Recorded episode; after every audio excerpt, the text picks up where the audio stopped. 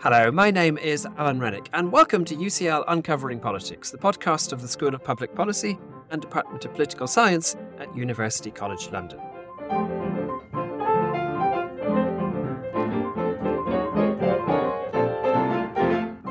Parliamentary democracy works through delegation. Voters elect a parliament, and parliament then delegates many important functions to the Prime Minister and other ministers. Balancing such delegation opposite flows of accountability. Ministers are accountable to Parliament, and MPs in Parliament are in turn accountable at election times to voters. So, how parliaments hold ministers, particularly prime ministers, to account is a fundamental part of parliamentary democracy. And one of those mechanisms of accountability involves asking questions. This week, then, we're going to take a good hard look at how and how effectively parliaments question prime ministers. And to do so, I'm delighted to be joined by our very own resident expert. Dr. Ruxandra Serban is Associate Lecturer in Democratic and Authoritarian Politics here in the UCL Department of Political Science. Her doctoral dissertation, which she also did here in the department, and much of her subsequent research have focused directly on parliamentary questioning processes. So, Ruxandra, welcome to uh, UCL Uncovering Politics. It's wonderful to have you on the podcast for the first time. And can we start by looking at how opportunities for MPs to ask prime ministers questions are structured in different countries? I guess quite a few of our listeners will be at least a bit familiar with Prime Minister's questions in the UK, which is famous for the shouting and jeering and sniping and counter sniping. But how typical or atypical is that of how prime ministers are questioned in parliamentary democracies? Thank you, Alan. Thank you for inviting me on the podcast. I think that's a very interesting question that sits at the heart of, as you were saying, processes of accountability in parliamentary democracies. So to start with, it's, I think it's important to think about a few dimensions along which these procedures could be structured. So I think the first question to ask really is, do other parliamentary democracies have an opportunity for the Prime Minister to be questioned in Parliament? And then we could ask, where is the Prime Minister questioned? Does that happen in the plenary or in committees? Is that a routine parliamentary business? So is the Prime Minister questioned perhaps once a week, as in the UK, every day, as in other parliaments, or once a month? How often does that happen? And then it's also important to ask is the Prime Minister questioned on their own? So is that an opportunity for them to be questioned by MPs, or are they questioned collectively with other ministers? So, along those lines, I think we can look at what is typical and what is exceptional across um, different democracies. And my study focused on um, 31 such cases. So, 31 uh, parliamentary democracies um, in Europe and in other parts of the world. The key finding there is that all parliaments that I looked at had a questioning mechanism that included the prime minister. So this is considered an important part of parliamentary politics in those countries. This questioning usually takes place in the plenary, so that is the typical option for questioning prime minister. Most of these parliaments, or a majority of them, 25 out of 31, do this routinely. So it's an established element of parliamentary business. Others, of course, also have exceptional opportunities for questioning the prime minister in the form of urgent questions, for example. In 22 out of these 31 democracies, questioning is collective. So the prime minister is questioned together with ministers. And that happens in countries that we consider perhaps um, institutionally related to the UK, such as Australia, Canada, um, but also other European democracies like France or Spain or Italy. The UK is uncommon in providing primarily individualized procedures questioning the prime minister in the way that we see at PMQ, so the prime minister on their own. There are a few examples of other countries that do that as well. Ireland is an example where we have two plenary procedures for questioning the Prime Minister on their own, as well as a committee procedure, as well as the Nordic democracies. Norway, Sweden, uh, and Denmark also have individualized opportunities uh, for prime ministers to be questioned. So, Another way in which the UK is perhaps unusual is that it provides um, multiple procedures through which the Prime Minister can be questioned. So we have Prime Minister's questions, also the Liaison Committee, which is a twice or thrice yearly, sometimes opportunity for select committee chairs to question the Prime Minister, and this has been in place since 2002. But the Prime Minister can also be addressed questions after making statements in the House of Commons. In theory, they could also be addressed urgent questions, but that doesn't really happen in practice. So, for example, since Tony Blair's premiership, there have been around 28 urgent questions addressed to prime ministers in the UK. However, only two of those have been answered by the prime minister themselves. So, conventionally, they don't tend to take urgent questions. And we should just explain in the UK Parliament, an urgent question is a question asked on, on a very topical issue where uh, there's not just one question followed by an answer, but there's a whole kind of debate that, that follows that question. So there's lots of opportunities, if if an urgent question is accepted, for um, for lots of MPs then to ask questions. And generally, that is a minister with particular responsibility in the area that is creating the crisis at that. Yes, so prime ministers tend not to respond directly to those types of questions, but as we've seen, there are other many other opportunities for them to be questioned in, in Parliament. Interestingly, in other parliaments, urgent questions are actually the main instrument to, to question the prime minister. So we could take, for example, the Austrian parliament, where on paper there is a collective questioning procedure for the prime minister to be questioned together with ministers. But conversations with uh, parliamentary officials in that country revealed that actually this is seldomly used, and the main way in which MPs question the prime minister is through urgent questions. So there is some variation in which through which these procedures are used across different contexts. And I guess we should remember here that we're talking about parliamentary democracies. So you, you said you a, a lot of the cases that you focus on are in Europe. And that's, I suppose, because most European democracies are parliamentary systems. So having that delegation, chain of delegation that I described in the introduction. Whereas quite a lot of other democracies around the world are presidential democracies where there's a very different kind of a relationship between presidents and legislatures. But here we're focusing particularly on parliamentary systems. Yes, so we're focusing on countries where the executive is drawn from the legislature, and we have what is traditionally called this fusion of powers between the executive and the legislature. So that may include also systems that are classified as semi presidential, like France, where we have a separately elected president but we still have a government drawn from parliament. So as long as that is the core element of that political system, we can still refer to them in these delegation accountability terms. Yeah. And you talked there about all sorts of variation in terms of the kind of formal structures of parliamentary questioning across these different democracies.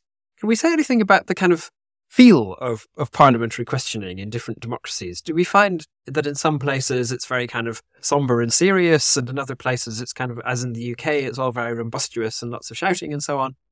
Uh, do we see patterns in that as well?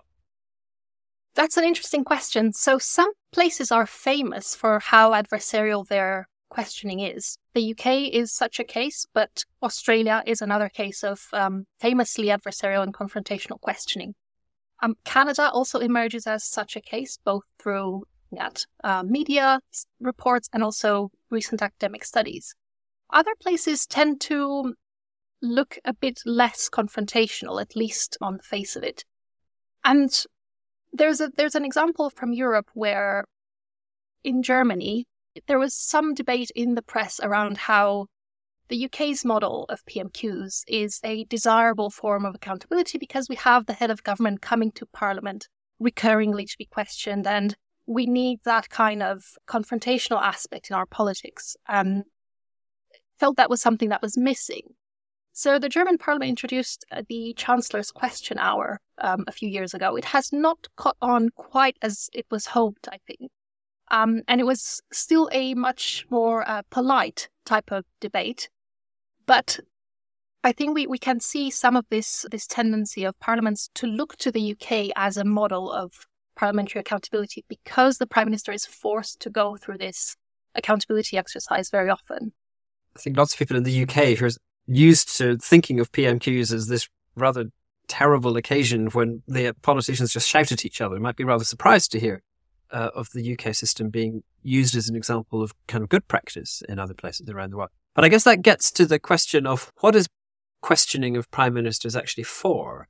I mean, I set it up at the start there very much in terms of accountability And a lot of people are concerned that the confrontational exchanges that take place in the UK aren't actually very effective for accountability. It's just there's lots of f- shouting and fury, but not terribly much light is sh- shone on matters very often.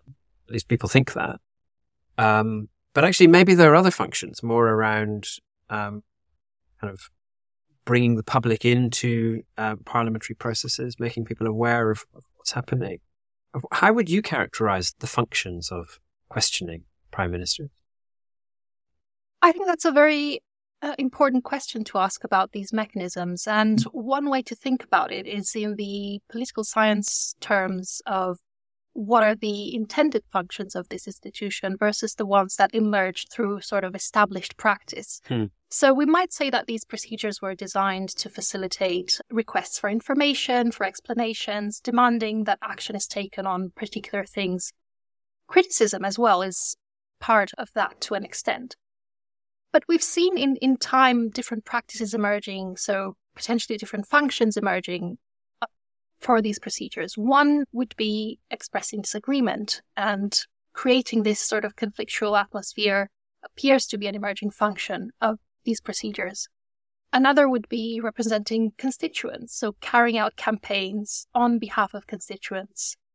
It's cer- certainly a central feature of places that have a, a strong electoral link, electoral constituency link, campaigning on behalf of constituents during questioning.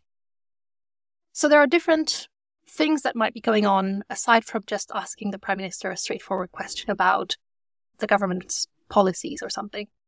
Uh, I just wanted to uh, to add a quick thing, perhaps, which is that it's worth asking the degree to which these procedures perform their intended functions mm. well, but also to ask more exploratory question around what other functions they perform and what is the role of those within Parliament more broadly. One thing from the broader legislative studies literature is that parliamentarians tend to use different parliamentary procedures for different purposes and to use different types of rhetoric across different types of procedures. So we might see, for example, a very um, tense atmosphere at PMQs followed by a very serious debate on a serious policy matter. So that shift can look quite shocking from the outside, but it's just a reflection of the fact that different procedures perform different roles within Parliament. Let's get on then to your particular study. And in this study, you focus on the role of conflict in uh, the questioning of prime ministers. Why was that an area that you particularly wanted to focus on? So, as we were saying earlier, conflict seems to be an established part of questioning in some parliamentary democracies. And to an extent that is surprising to many people looking at Parliament. And it's often criticized eh, both by the public and in the media, quite rightly, asking whether this is actually impeding Parliament from performing its accountability function well. So it's worth asking is this conflictual questioning producing any negative outcomes for Parliament or for democratic politics more broadly? But before we begin to think about outcomes, it's important to ask to what extent is this conflictual type of questioning happening? To what degree to, to what degree do MPs use their questions in a in an adversarial way? How does that vary across different parliaments? And what forms does this adversarial questioning take? So is it about attacking the prime minister and the government, or is it just about criticizing policy? And that's what you do in this study. As ever on this podcast, we like to talk about the methodology before we get to the findings because it's important to see how we get to those findings in order to understand what we should make about of the findings. Do you want to just walk us through how you study the place of conflict in parliamentary questioning, ministers? So, drawing on the previous study that looked at the population of parliamentary democracies that have a questioning mechanism, I looked at four case studies to understand whether questioning the prime minister um, is conflictual in these cases, to what degree, and which parliamentary actors are involved. So I sort of did that at two levels. On the one hand, an in-depth case level study of parliamentary rules of procedure, of the rule of the roles of different parliamentary actors in these parliaments. And secondly, looking at what their questions actually contained, whether they included conflictual remarks and who those conflictual remarks were addressed to. So this involved actually reading through all of the questions in these parliamentary sessions and you coding the content of those questions to see whether there was conflict present, what kind of conflict was present. Yes, so it involved selecting. So just to talk a bit about the corpus that I looked at. So I selected 30 questioning sessions for each of these four cases, and I'll talk about case selection in a moment as well. 30 questioning sessions, and within those, I coded, as you were saying, each question based on firstly whether or not it included a conflictual speech act or a remark, and then classifying those conflictual remarks into different types. So, on the one hand, that tells us whether there is any conflict happening at the question level, but it also gives us a bit more detail about what kind of conflict is being performed and to whom it is addressed. Um, and just tell us a bit more about the four cases that you choose to focus on here. Yes. So these four cases are similar in the sense that they're all parliamentary democracies that offer a routine opportunity for MPs to question the Prime Minister. On the one hand, we have the UK and Ireland. They're both individualized, uh, both include individualized procedures, PMQs, and oral questions to the Taoiseach, respectively. The Taoiseach being the. Irish Prime Minister. Yes. Yep. In both of these cases, um, I looked at one term in office of one prime minister. And in both of these cases, prime ministers had been in office for about five years. And they had led coalition governments. So there are some similarities between these cases that then allow us to explore to what degree they are dissimilar in other ways. So listeners familiar with British politics will be able to work out that David Cameron was the Prime Minister in the UK, he being the only one who's led a coalition government any time recently. And in Ireland, Enda Kenny, I think, was the Prime Minister you were focusing on. So Prime Minister around about the same time as, as David Cameron was in charge.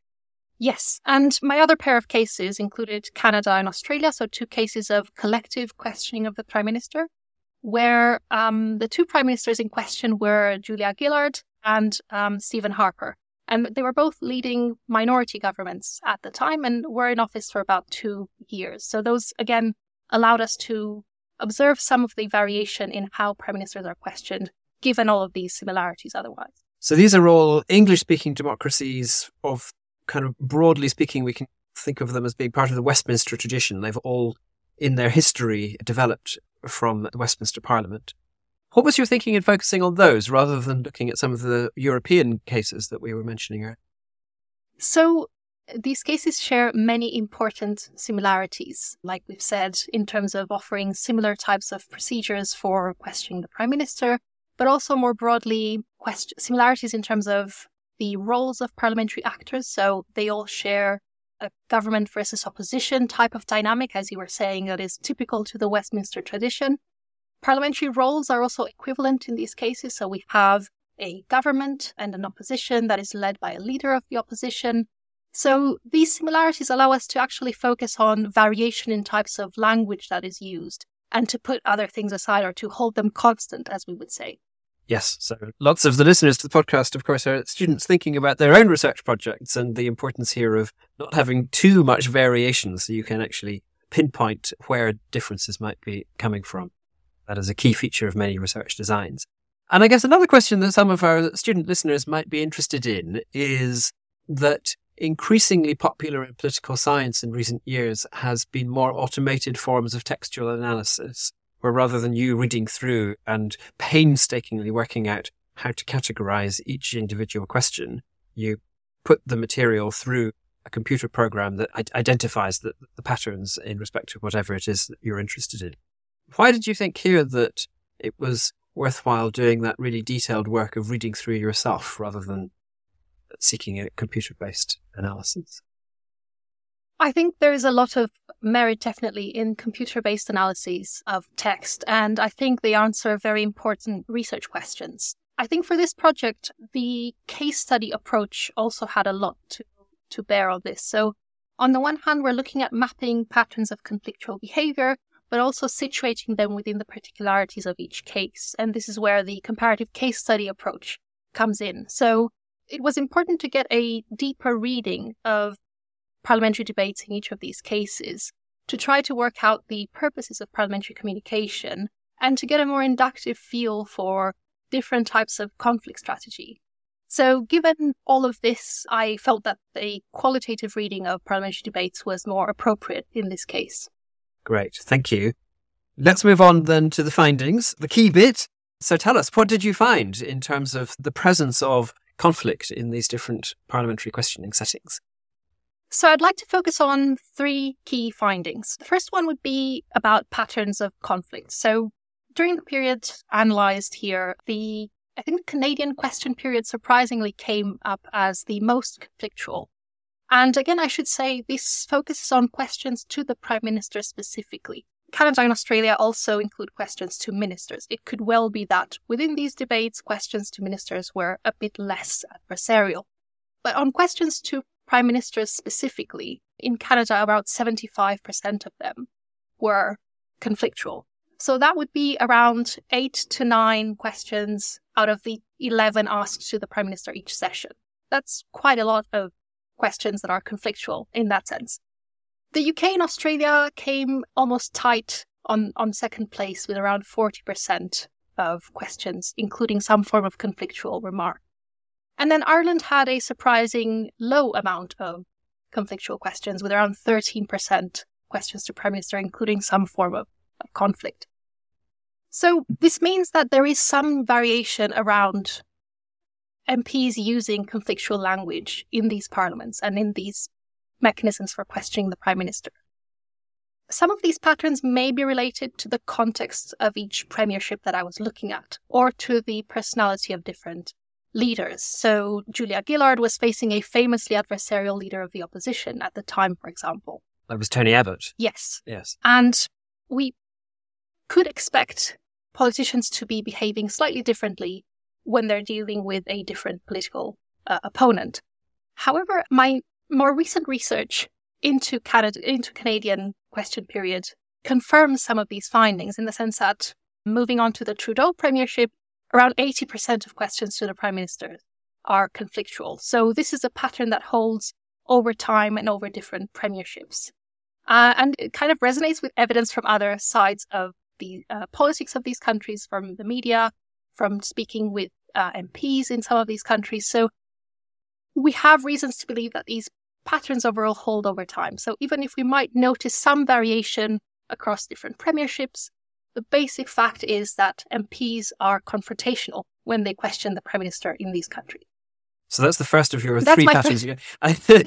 is, is the second one going to explain though that, or, or or is there are there further patterns that we're going to identify before we get to explanation? Yes, so I think my I, I would like to go to um, the other two key findings Mhm. first before going into more depth on um, some of them. Another interesting finding was that even though these parliaments have extensive rules for what is and what isn't admissible in parliamentary debate, the speaker primarily intervened to restrict, to police noise, so contextual conflict, rather than to police any form of conflictual language. So this suggests that there is some form of informal threshold around what is acceptable in these parliaments. Again, even though we have these quite extensive rules around what represents acceptable or parliamentary language, there seems to be a more local social norm, which is that MPs can be uncivil so long as they're not unparliamentary. So speakers very rarely intervene to, to curb this kind of adversarial language in, in that sense.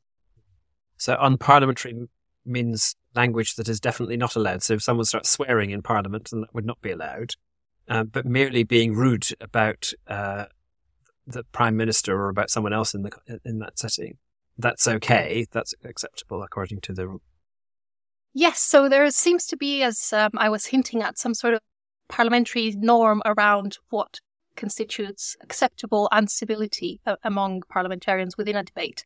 And as we'll perhaps talk later, this is quite different from what we, members of the public, recognize as a social norm in our workplaces. It's Mm. not something we would do in our everyday professional and uh, social lives. Yeah, so important. And then point three. Point three is about government backbench behavior, and this points to a broader point in the paper about party discipline and the extent to which political parties control what members ask. And I should say that among all parliamentary democracies, these procedures sort of sit on a spectrum from very little, let's say, involvement from political parties, maybe some coordination, all the way to parties handing, handing out questions to MPs to ask during these sessions. So it's important to think about party control as well when looking at these sessions. So, one finding that I thought was surprising in that sense is the behavior of government backbenchers. Based on traditional models of party behavior, we would expect government backbenchers to be attacking the opposition. Interestingly, this only seems to happen in the UK, so in during PMQs.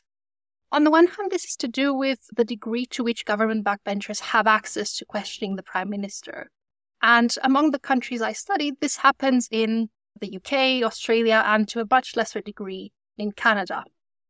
So, on the other hand, among procedures that allow government backbench access, only in the UK do we see conflictual behavior or some sort of critical language from government backbenchers towards the prime minister.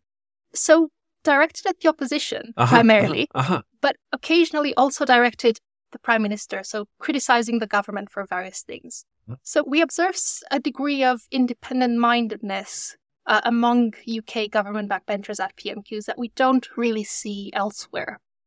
So we could think of that inductively as, a, as an observable implication of perhaps less party discipline at PMQs compared to other contexts. Again, it's all relative. So we might think in the UK that there's actually a lot of party coordination among MPs at PMQs, but actually in other contexts, that level of party discipline is much higher. And it reduces government backbenchers to only asking helpful questions and not making any sort of critical remarks of their own. Fascinating. And going back to the first of your findings there, the finding of the highest level of conflict being in Canada, and then Australia and the UK being intermediate, Ireland having the lowest level of conflict. Now, I am fascinated by what might explain that. And I, I, guess the question is it just a kind of artifact of some of the institutional structures and the rules around parliamentary questioning, or is it, does it reflect deeper patterns in the nature of politics? I mean, have we learnt here that uh, Canadian politics is actually very conflictual, or is it, is it more just about the institutional rules of the setting? It was indeed a, a surprising finding. So again, within the case study approach, I tried to link that firstly to the particularities of the different systems, but also to think about what else could explain these patterns aside from the uh, specific country particularities. So, one aspect is definitely the fact that the Canadian question period has short time limits for questions. So, questions are around 30 seconds, which would lead perhaps politicians to use their time to score a quick political point. That is one aspect. Another aspect which didn't actually emerge from this study, but from a later project that I started doing, is the fact that questions are often handed to politicians by their political parties. So in Canada, questioning is to a large extent controlled by political parties. There is a committee that meets to coordinate a party's strategy at question period every week, and certain questions are handed over to politicians to ask during question periods. So overall, there is less control over the language that is used on behalf of, sorry, by individual uh, MPs. So that's one aspect of it. It sort of takes the, if we think about all of these cases, their politicians do have incentives to act collectively, cohesively as political parties, to make their opponents look bad, and so on.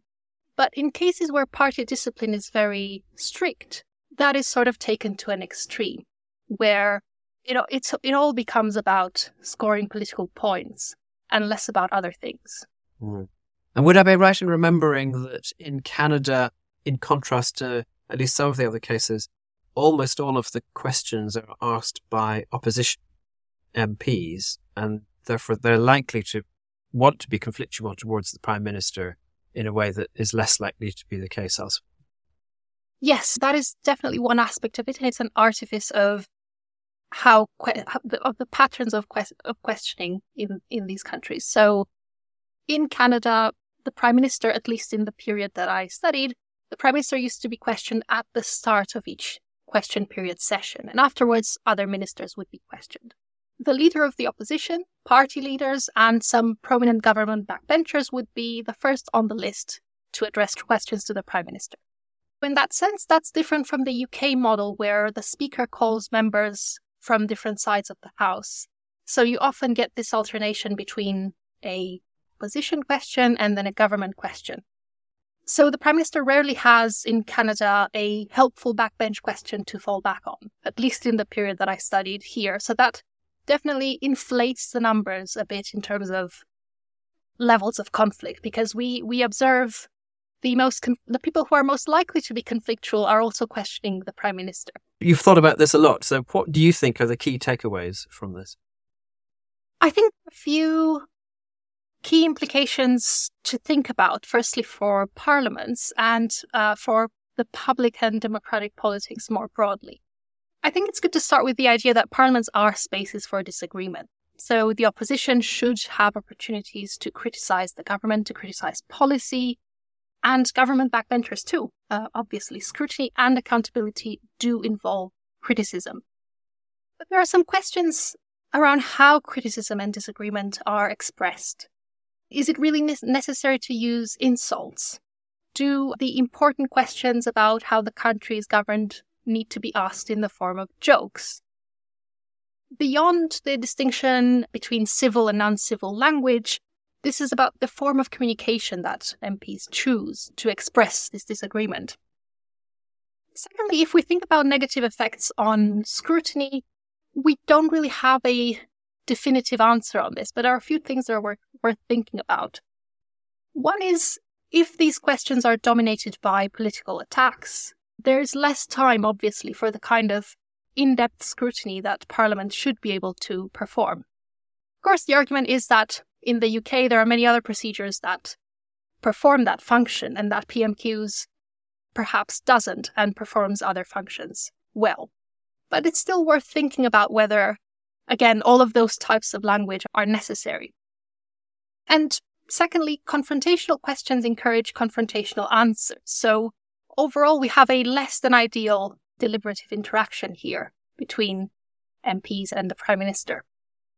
I was really struck by a sentence you wrote in a blog post that you did for the Constitution Unit blog in the autumn, where you said, whilst adversarial questioning may be seen as entertaining, and captures the attention of the public. It also normalizes a type of negative, aggressive debating style, paints a particular, particular picture of what democratic politics looks like and of what parliaments do.